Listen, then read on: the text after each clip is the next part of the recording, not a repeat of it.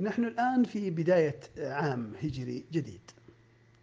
آه، تبقى كل الأحلام والأهداف الطبابية اللي في ذهنك آه، وفي ذهنك ودكم تسوون ودكم تغيرون. إن شاء الله ناويين تصلحون في حياتكم الشخصية والاجتماعية يبقى هذه كلها أماني وأحلام ورؤى وطموحات بعيدة المدى ليس لها حظ من الواقع. تبغى يصير لها حظ من الواقع؟ اكتب خطة. ما لي علاقة في نماذج التخطيط المعقدة وأساليب التخطيط ولازم أقرأ عن الخطة الشخصية وكيف. لا تتعب نفسك في هذا كله. إذا بتسوي الله يقويك. بس لا تصرف خطوة لا تذهب في خطوات إلا شيء. في التخطيط المعقد اللي في الأخير ما تسوي شيء منه.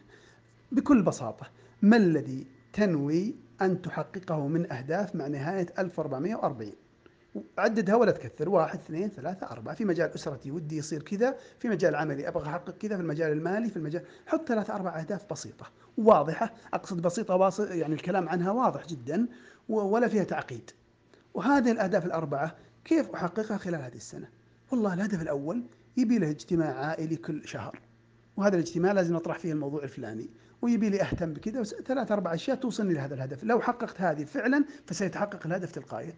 صلى الله وبارك. حطها في جدول إكسل حطها في تطبيق على الجوال حطها في ورقة A4 حطها في دفتر صغير. اصنع مترة مناسبا علقها في مكتبك حطها على سطح المكتب اللي تشوف.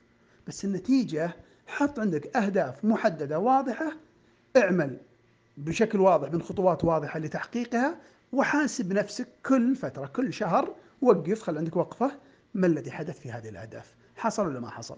جدولتها أنت إن هذا بتصلحه في محرم وهذا في صفر وهذا ربيع. أنتهى محرم. تحقق ولا ما تحقق؟ طيب وش الحل؟ وش المشكلة؟ كيف أتدارك؟ كيف أعود جدولة الخطة؟